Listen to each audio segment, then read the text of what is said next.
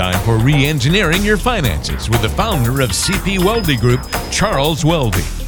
Thanks for joining us for another edition of Re-Engineering Your Finances. Walter Storholt here with Charles Weldy, certified financial planner and the founder of CP Weldy Group, serving you in the Delaware and Chester County areas. Find us online at cpweldygroup.com.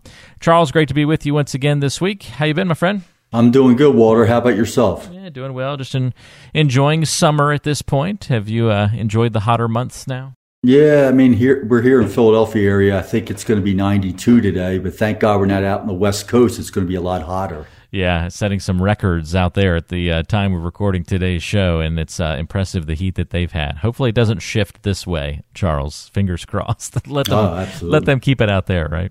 90s are just fine for our purposes. We've got a great show on the way today. We're talking about how retirement these days, well, it's not your father's retirement. If you're at the age that your mom and dad retired 20 or 30 years ago, well, the world's a much different place, and it's the same thing in the financial realm since maybe your parents walked away from their paychecks. We're going to find out how things are different now and maybe how that affects the planning process a little bit. Charles will clue us in on all those things. First thing of note, Charles, is that it's no longer taboo to work beyond the age of 65. In fact, sometimes it's now even encouraged, depending on the situation. Yeah, I mean, you know, it used to be years ago if you retired at 65 and maybe at 73 you were no longer alive. I mean, what's that, an 8-year retirement? That's not extremely challenging. But today, I mean, with life expectancies, you know, in their, late 80s, early 90s. I mean, people are looking at maybe a 25, 30-year retirement period. So if you had the opportunity to work beyond age 65, you like what you do, and you're in good health. I mean, I look at some of these people, in government. I mean, not that I condone it, but you've got 80-year-old senators. You've got a 78-year-old president. I mean, maybe that's a little too old, but by and large, working beyond 65 in my world, you know, I think is appropriate if you're, you know, really want to continue to, you know, increase your accumulation in your retirement accounts and you like what you're doing. There's no harm in working past age 65. Yeah, and people have different reasons, right? Sometimes it's because they enjoy the daily work and so want to continue it. Others may not be in the as strong of a financial position as they want to be, so working a few extra years then bolsters that position. So it's just interesting. Lots of reasons could lead somebody to working beyond age 65, but bottom line, it's just easier to accomplish these days and also just less frowned upon, I suppose. Yeah, and the other thing too, Walter, is you don't have to work full-time past age 65. There's people who work 3 days a week. That's a big difference, right? Yeah. Yeah, absolutely. I mean, it's a real big difference. It gives them something to do. I mean, one of the things that when I was studying retirement planning years ago was the million-dollar question, what are you retiring to?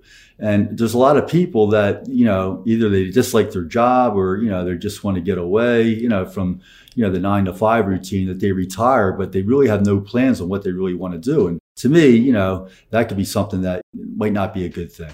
All right, another example about how retirement today is a lot different than when maybe your parents retired is being retired might be more expensive than in your working years. Now, if that's true, Charles, that's a major change. It is. I mean, I met a guy by the name of Tom Hegna years ago, and he has a saying that, let me ask the question first, Walter, of all the days of the week, Monday through Sunday, what would you say is the day of the week that you most likely spend the most money? What would you say? Definitely Saturday, or depending on the weekend, Sunday, but definitely Saturday and Sunday, the two most popular. Right. Well, you know, if we asked 100 people that, 98 would say Saturday. And the reason being is when you retire, every day is Saturday, right? And then, you know, obviously when you're working, you're not really spending money, you're making it. So every day Saturday when you retire, definitely retirement's going to be a lot more expensive because you have more time on your hands.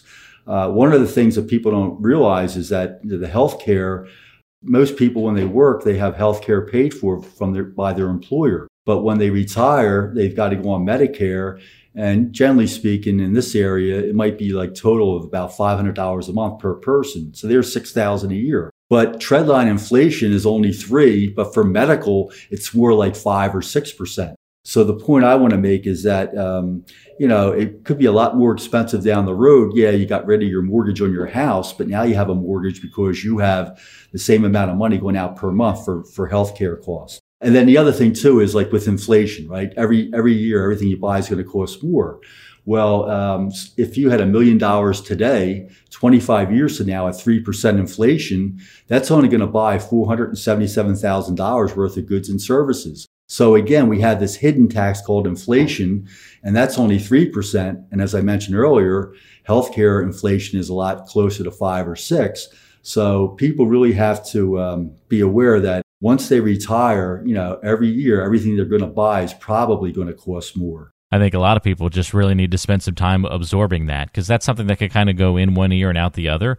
But that's huge. If you're spending more money in your working years than you're retired, well, that changes the math. But if then it ends up being equal or even spending more in retirement, well, now we need to have a little bit different perspective on what we need to be able to retire and to maintain it for a long period of time. So really looking at those spending habits, it just underscores just how important that is. I say Sunday because Sunday nights have become sort of our go out to eat nights, Charles. So that's why we spend a little bit more, I think, on our Sundays when we go out and start getting some food, and we may do a little shopping in the afternoons and that kind of thing. So good for you. That's great. Sundays are yard work days. So actually, that's probably the day I spend the least, unless I'm making that Home Depot run in the morning. Then maybe I'm spending quite a bit on Saturdays. So, but yeah, I get the theory of the days where I'm most acting like I would be retired. You're spending the money, that's for sure. All right, another example how retirement's a little bit different than it was 20 or 30 years ago, and it's not your father's retirement anymore. Retirees today often have a lot more problems to juggle than previous generations of retirees. They may not have to walk 15 miles in the snow both ways to school, but Charles, there's still more problems that today's retirees have to kind of navigate around to have a successful retirement, right? There are. I mean, I guess like longevity risk, that's really the risk multiplier. The longer you live, the more that these things that I'm going to mention, come into play. Like, if I'm going to live 25, 30 years in retirement, now I'm really worried about inflation, right? Inflation over 25, 30 years is going to diminish my purchasing power. I'm really concerned about market risk. As I get older, I tend to get a little bit more conservative, but you know what? I need some of my money to grow. So market risk could be a big factor. And, we talked earlier in one of the previous podcasts about tax risk. I mean, taxes today are historically low. With the money that they're printing in Washington, taxes are inevitably going to go up. And what are they going to tax? They're going to tax that low-hanging fruit, which are our retirement plan, account balances. So maybe we have to really think about getting that money moved sooner rather than later. Healthcare. We talked about healthcare, long-term care. I mean, today in the Philadelphia area, $10,000 a month. I mean, how long will a portfolio last if you're spending that kind of money, on a monthly basis? So, there's a lot more risk today. There's actually 18 risks. The 3 biggest risks, in my humble opinion, is longevity risk, living too long, income tax rate risk, and a third risk, which not too many people know about, but they need to be aware about. It's called sequence of returns risk. And what that means, Walter, is that, hey, if I need $3,000 a month and I take it out of a stock account that just went down 30%, guess what? I'll never get that money back because I just took it out of an asset that went down in value and it'll never be replenished. So to me, I think, there's a lot more problems and opportunities today that retirees had than previous generation of retirees. Problems, more of them, but more solutions out there as well. It just takes a little bit more navigating to get through those things. Charles, one more example here, perhaps. Retirement portfolios today. Well, you know what? A major difference, and the one that really is the most, earth-shattering to the retirement planning world, is that we've got to have those portfolios now last to fund expenses for 30 or more years. And that just simply wasn't the case 20 or 30 years ago. No, I mean, my dad retired at 65 and he passed away at 78. I mean, today's retiree at 65, there's a large probability that either a husband or wife is going to live to age 92. So basically, you're really looking at a 25, 30-year retirement. And, the challenge is that you got to create a rising income to cover your rising expenses throughout that 25, 30 years. Now, I always get back to the formula. It's a simple formula, but it's called the Rule of 72. And that means that if you take 72 and you divide it by your rate of return, it tells you how long it's going to take for your money to double. So when I look at people's portfolio, I generally classify them into 3 separate asset classes. Asset class number 1 could be cash. and cash today only makes about 1%. So in that example, it's going to take 72 years for money in cash to double in value. Way too long. All right. Then we look at fixed income, and fixed income could be annuities, or, you know, it could be like bond funds or individual bonds.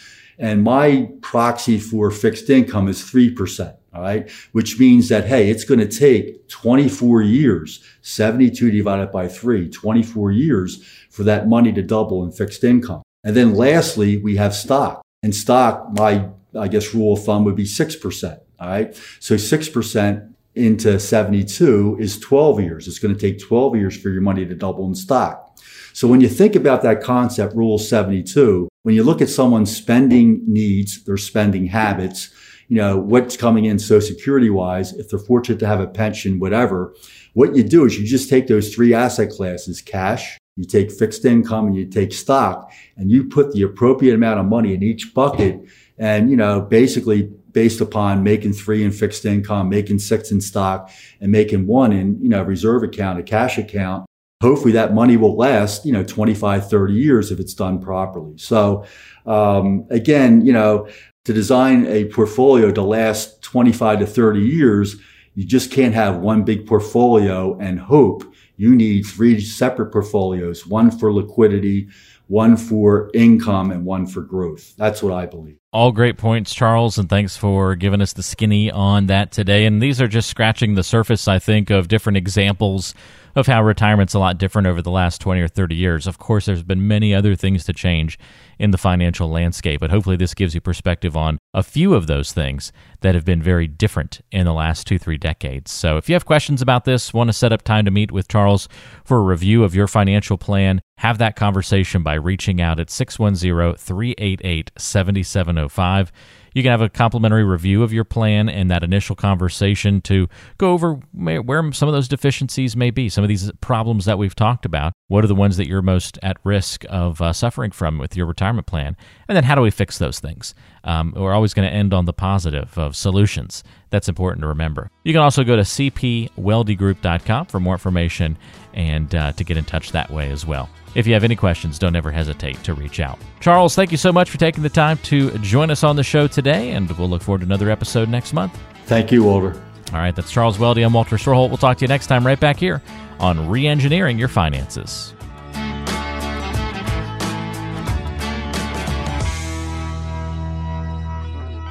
Financial planning and advisory services are offered through Prosperity Capital Advisors, PCA, an SEC-registered investment advisor. Registration as an investment advisor does not imply a certain level of skill or training. The CP Weldy Group and PCA are separate, non-affiliated entities. PCA does not provide tax or legal advice.